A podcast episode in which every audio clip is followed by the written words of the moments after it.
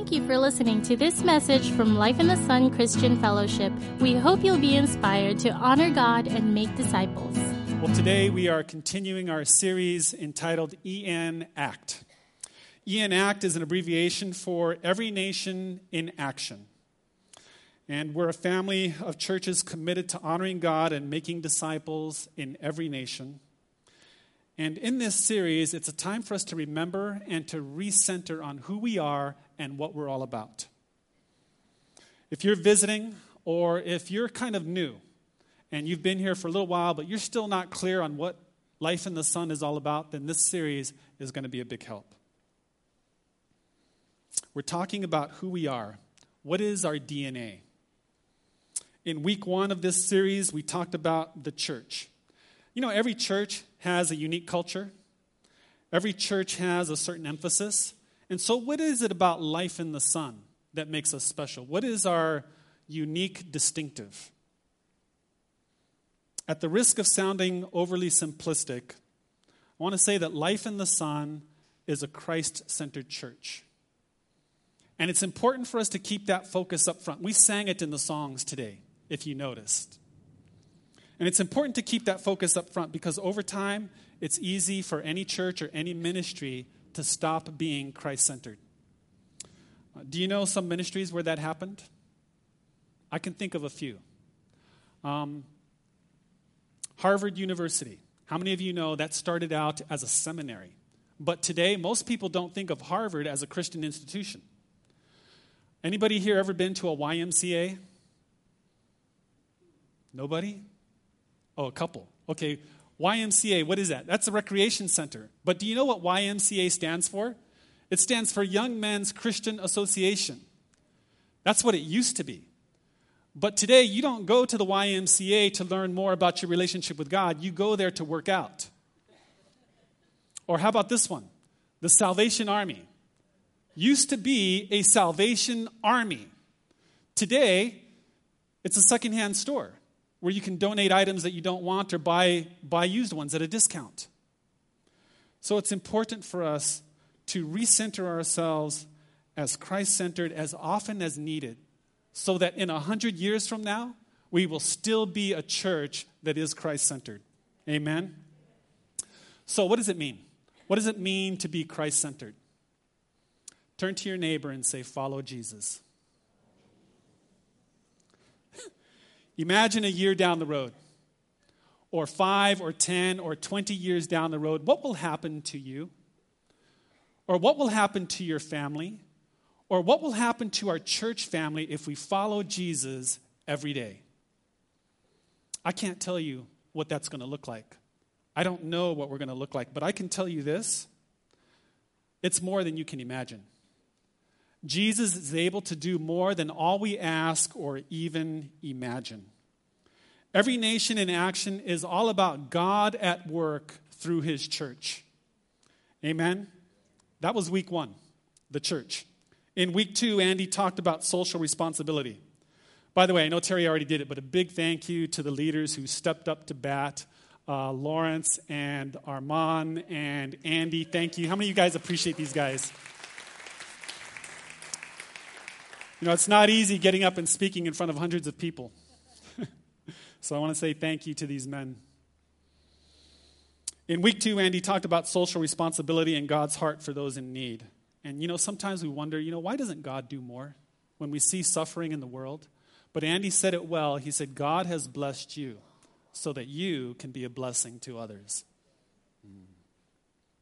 Today, we're on week three. So far, we said that uh, we are a Christ centered church. We are a church that strives to be socially responsible. And this week, we want you to know that we are committed to reaching the next generation. On that note, uh, just a quick announcement. There is a missions team coming to Guam from Manila. They're going to be here next Saturday. It's called the 10 day team, and they're being led by Pastor Noel. And he's bringing a team of eight people here and they're going to focus on campus ministry up at UOG and training our existing leaders to be able to minister to others. And so that's just to give you an idea to see the commitment and the seriousness. These, we mean business.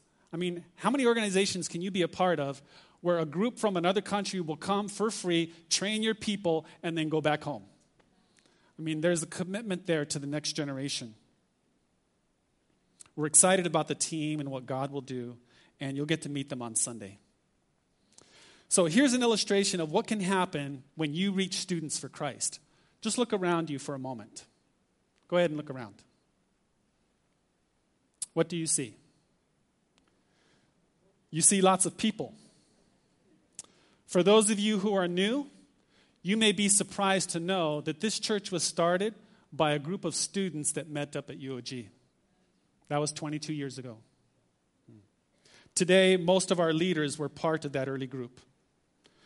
Here's another illustration of what can happen if we don't reach the next generation.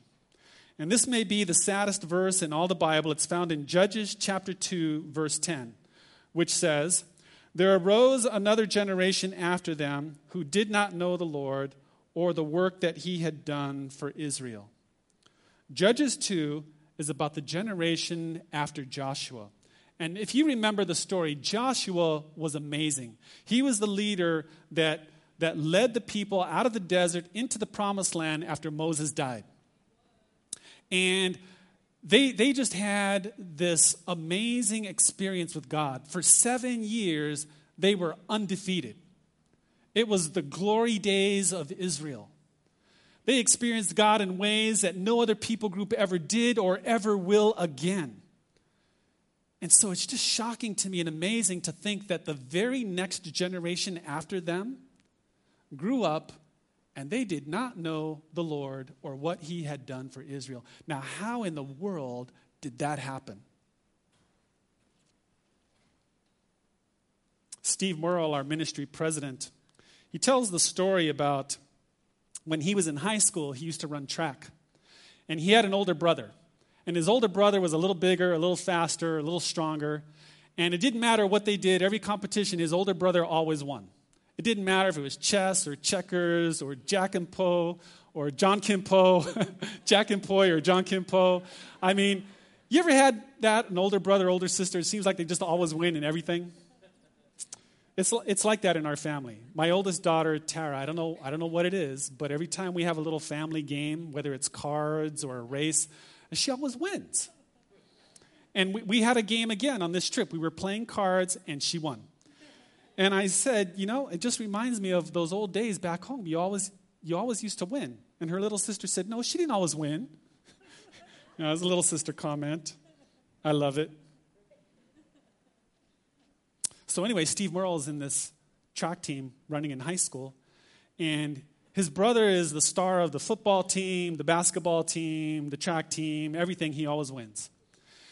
And uh, so one day, in, in, in, a, in a small track meet out in the middle of the Midwest, in the middle of nowhere, just an inconsequential race, the coaches thought it'd be fun to put the two brothers together and see what happens. And so, no pressure on Steve. I mean, all attention is on the favored runner, and all eyes are on him, and, and so no pressure. And they're at the starting line, the gun goes off, and ten, 10 seconds later, he beats his brother. I mean, nobody else was more surprised than Steve. And uh, years and years later, when they're older, they were at a family reunion and they were telling old stories about what happened in the family. And uh, his older brother said to him, Hey, Steve, you remember that day you beat me in a race? And Steve said, Do I remember? He said, I relive it every day of my life. and they had a good laugh. And then he said, But do you remember what happened right after that? And right after that was another race. It was a relay race. It was the men's 4 by 100. And his brother was running the first leg, and Steve had the second leg. The gun went off, and his brother took off. He was like Usain Bolt being chased by a cheetah. And his brother came around the corner and he's approaching Steve, and Steve looked, and to his shock, his brother didn't have the baton. And he was laughing and he said, I forgot the baton. He said, Run anyway. And so they got into the transfer zone and he slapped his hand and he took off and he went ahead. They were smoking the other, the other team, they were beating him bad. They got to the third guy, slapped his hand. The fourth guy slapped his hand and they went on and they just they beat them totally. But they were disqualified. even though they ran the race. You know, it doesn't matter how big and how fast we do church. If we don't pass the baton to the next generation, we too will lose the race. It's not a marathon, it's a relay. So here's the big question How do we pass the baton? Let me put the question this way. The next slide. What's needed to connect with the next generation? You know, during our visit to Portland, uh, we had a great time with the kids. Um, they're doing well, they're flourishing, they're doing well in school. Um, Nicole's a senior. Uh, Tara just started her grad program, grad program at Multnomah University. And uh, we had a chance to go and see their campus and where they work and hang out with their friends and just to get to do life with them. It was, it was, it was great. But you know, there was some issues that I needed to address. And it wasn't that there was anything wrong with the girls, it was more an issue with me. And I remember that my youngest daughter, Nicole, told a story about how when she was in high school, we had moved to the States, and we were in Spokane, and she went to public school there for a semester. And we had no idea how that would affect her. She had been kind of cloistered in a protected environment here on Guam, going to a private Christian school, Trinity up in Jigo, all of her life. Classes are small. These friends of hers, she grew up with them. They're like stepbrothers and sisters. And then she got transplanted to a school of 3,000 people on the other side of the planet, in a different culture, in a very upscale neighborhood. And I found out later it was very hard on her. She went through culture shock. I don't know if you can relate to that. I once asked a friend who just came back from California, I said, Hey, did you experience any culture shock? He said, Yeah. I said, What? He said, Well, I was hanging out in my friend's bedroom all day long. We were listening to music, and about 6 p.m., he walks in the room and he says, Hey, bro, my mom says you got to go. He said, Why? He said, Because we're going to eat dinner. How many of you know on Guam you don't do that? Baila boca, boy, come eat. You experience some strange things when you get outside of your culture.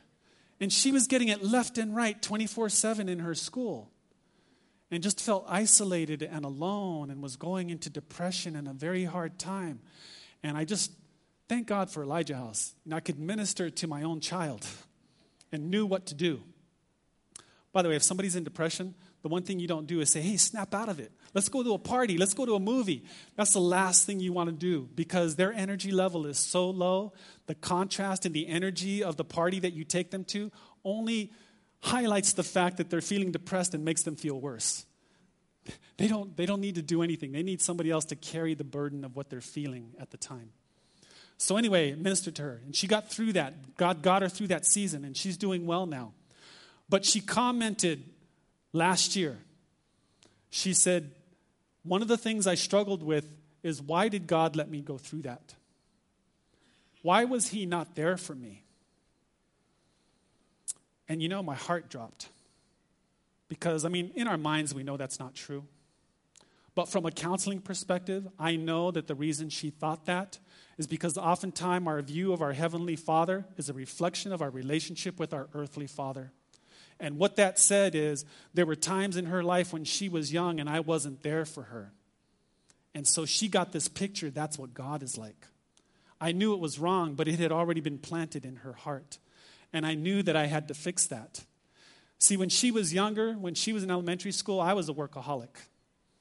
I could work 12, 14, 16 hours a day, no problem. It was just normal.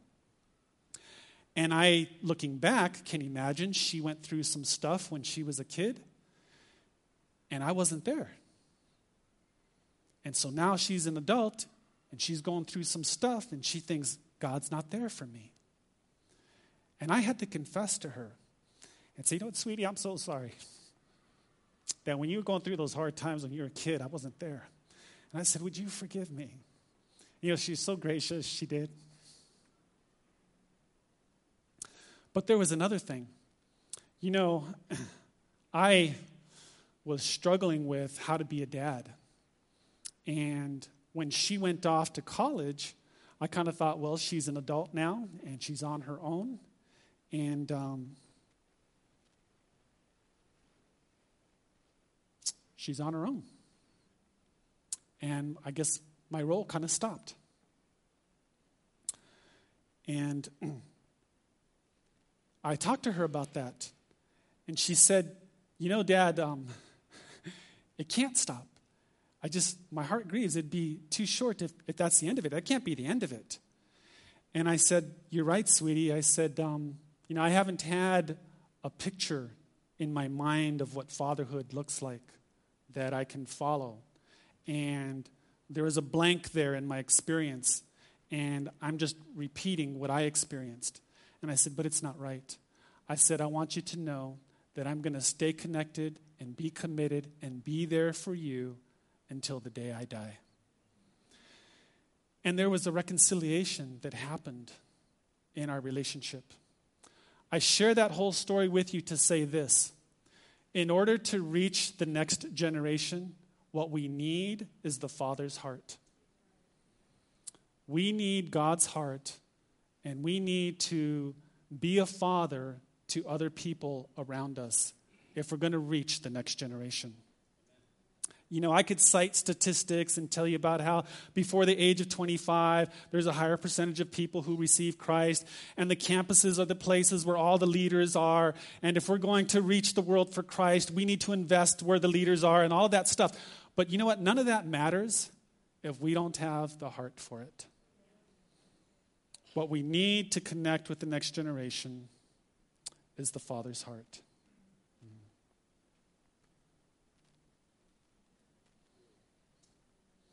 But there's a problem. There are many factors that interfere with us being able to enter into that role. One of them is just uh, the whole thing about progress. We all just assume that progress is always good you know, I got my phone and it says I'm going to get an update, and I just click yes, and I get the update, or my computer wants to update the program or the software, or the next phone or device comes out, and everybody wants the latest and the greatest. And we just assume that technology and progress is always good. How many of you know these don't always help relationships? the attention deficit is actually reducing our relationships.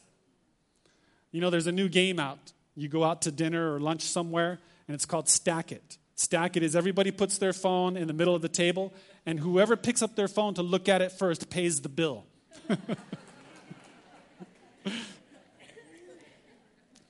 that, that's modern day progress, but progress has been going on all throughout the centuries and the generations. And you know, a long time ago, families didn't operate the way we do today. A long time ago, families did life together. They lived together, they worked together, they played together, they cooked together. That's the way family was. Whether they did it in one place or they were nomadic, it didn't matter. They were still together. But then something happened called the Industrial Revolution and specialization in occupations and the advent of factories. And for the first time in history, fathers began to leave the home to go away someplace else to work and left the kids at home with mom. It never used to be that way. A long time ago, if a kid started acting up, she just said, honey. but now he's gone, and now it's wait till your father gets home. and so, fathers started being removed from the home. And then we had World War I, and fathers moved away from the home.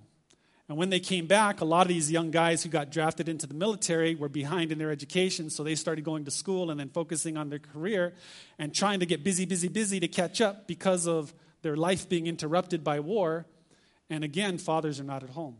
And then World War II, the process begins again. And what happens is we've developed generation after generation after generation, a series of generations where we're fatherless people don't have good role models to follow about what it means to be a father. But the good news is this God is in the business of reparenting us. Amen? He wants to reparent us for any ways that our parents fell short and pick up the ball where they left off and continue to run with it to take us where He wants to take us. There's other forces besides history and progress. There's the media. There's, a, there's, there's all kinds of characterizations out there in the media about older people or about fathers that are, neg- that are put in a negative light. Again, no positive role model to follow. But God wants to reparent us, and so He is our model. And today I just want to point out three things real quick that we can look at and see how God is a father to us so that we can receive that from Him as He reparents us, but also so that we can share it with others. So, three examples from our Heavenly Father. Number one, He takes responsibility. He takes responsibility. You know, I have a friend. First day he showed up at Life Group, I don't know, God did something. He bonded my heart to this guy. I just had a sense that he is a brother, uh, a brother in the Lord and that He's supposed to be there and we're supposed to know each other. And uh, God just gave me a heart for him. And, you know, over the years, you know, there's been ups and downs for both of us. But there was this one season where I knew he wasn't doing well. And uh, he'd kind of dropped out of sight, and I could just sense in my spirit he's struggling. So I called him up one day, and I said, Hey, want to go to a movie? So we went to a movie. Afterward, we got something to eat and we're talking and just finding out, you know, what's going on in life. How's he doing? And there's this problem and that problem. And afterwards, we sat in his car and we just prayed. And I just wanted to lead him back to God and help him connect with God again. And a spiritual father is one who takes responsibility for another, even when they're going through a hard time. You know, that's what we do with our kids they need their diaper changed, or they need food, or they're in trouble, or they need transportation, or they need money, or they need this or that. And we take responsibility and we help them out that way. And what's true in the physical is also true in the spiritual. We need to take other people under our wing and to, and to help them out. A father takes responsibility. You know, that's what God did for us. I mean, we messed it up. But he took responsibility. He came down here in the form of a man and he fixed it. Our Father takes responsibility.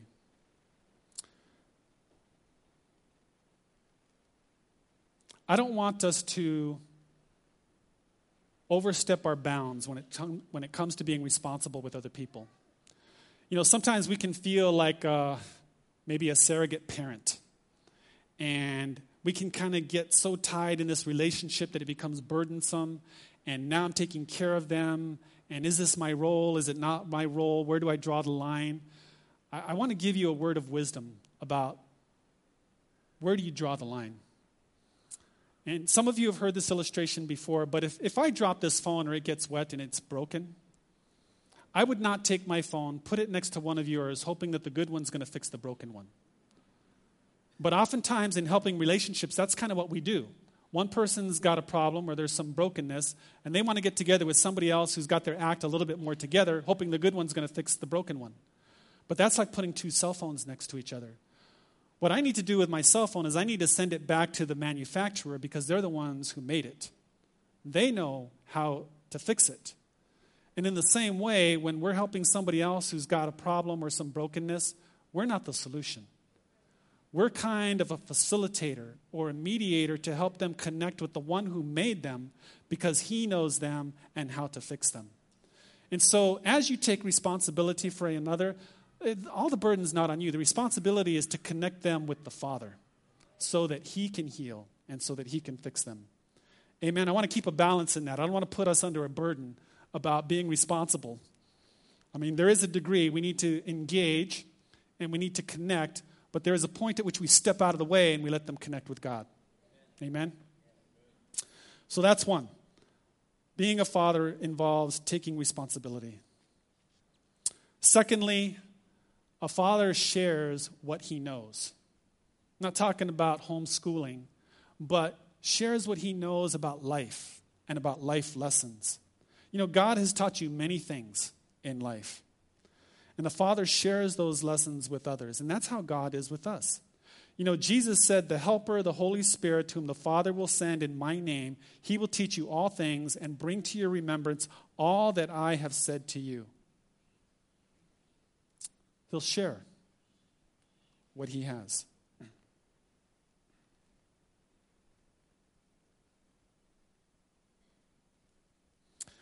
The third thing that I want to point out is that a father gives favor. When the angels announced the arrival of Jesus, they said, Peace to men on earth on whom his favor rests. You know, a lot of times when we think about the nativity scene, we know about the baby Jesus and the shepherds and Mary and Joseph. Not a lot of attention is given to what did the angels say? And they said that uh, peace on earth to men on whom his favor rests. God gives us his favor. You know, if, if you're going, if we're going to reach the next generation, if we're going to connect with them, we need to give them favor. You know, an example in my life is some of you may know Pastor Sam Webb. He's the one who founded New Covenant Life. Um, they used to meet in Chalan Pago, now they're here in the first service. But uh, when we first came back to Guam uh, back in 2010, he was the one that opened the door for a lot of ministry opportunities for Elijah House, not only here on Guam, but in Singapore as well. And he's the kind of guy who he looks at younger people and he says, You know what? I want to give you a chance. I want to give you an opportunity. I'm going to open the door for you and let you run. And that's what he did for us. That's what I want to do for people like Armin and Lawrence and Andy and anybody else who feels like God is wanting them to be a father. But they need favor. And so, to summarize, if I could bring things to a close, um, there's three things. And you know, there's so much more, but we don't have time. I just picked three. But one is that, you know, God takes responsibility. We need to take responsibility. And just, how many of you have seen the movie um, War Room? You know, the, the main character in that movie, the lady who prays, she prayed, she said, God, give me a person to invest in. And so, you know, she took responsibility when she saw that woman. That woman showed up. She knew it was an answer to prayer, and she just looked at her like, mm-hmm, I know it's you. just reeling her in. You know, just pray and ask God, Lord, who do you want to give me a heart for, to be responsible for? Who do you want me to show favor to? And who do you want me to share life lessons with? Amen? And if you feel like, well, I want to ask you this. As we come to a close, would you just kind of turn your attention toward God and say, Lord, what are you saying to me? What is it that you're wanting in me? And if you sense that perhaps the Lord is guiding you to step up, to be able to be responsible for another and to show them favor and to share what God has taught you. I want to give you an opportunity to respond and just to say, Yes, Lord, I'm here and I'm available.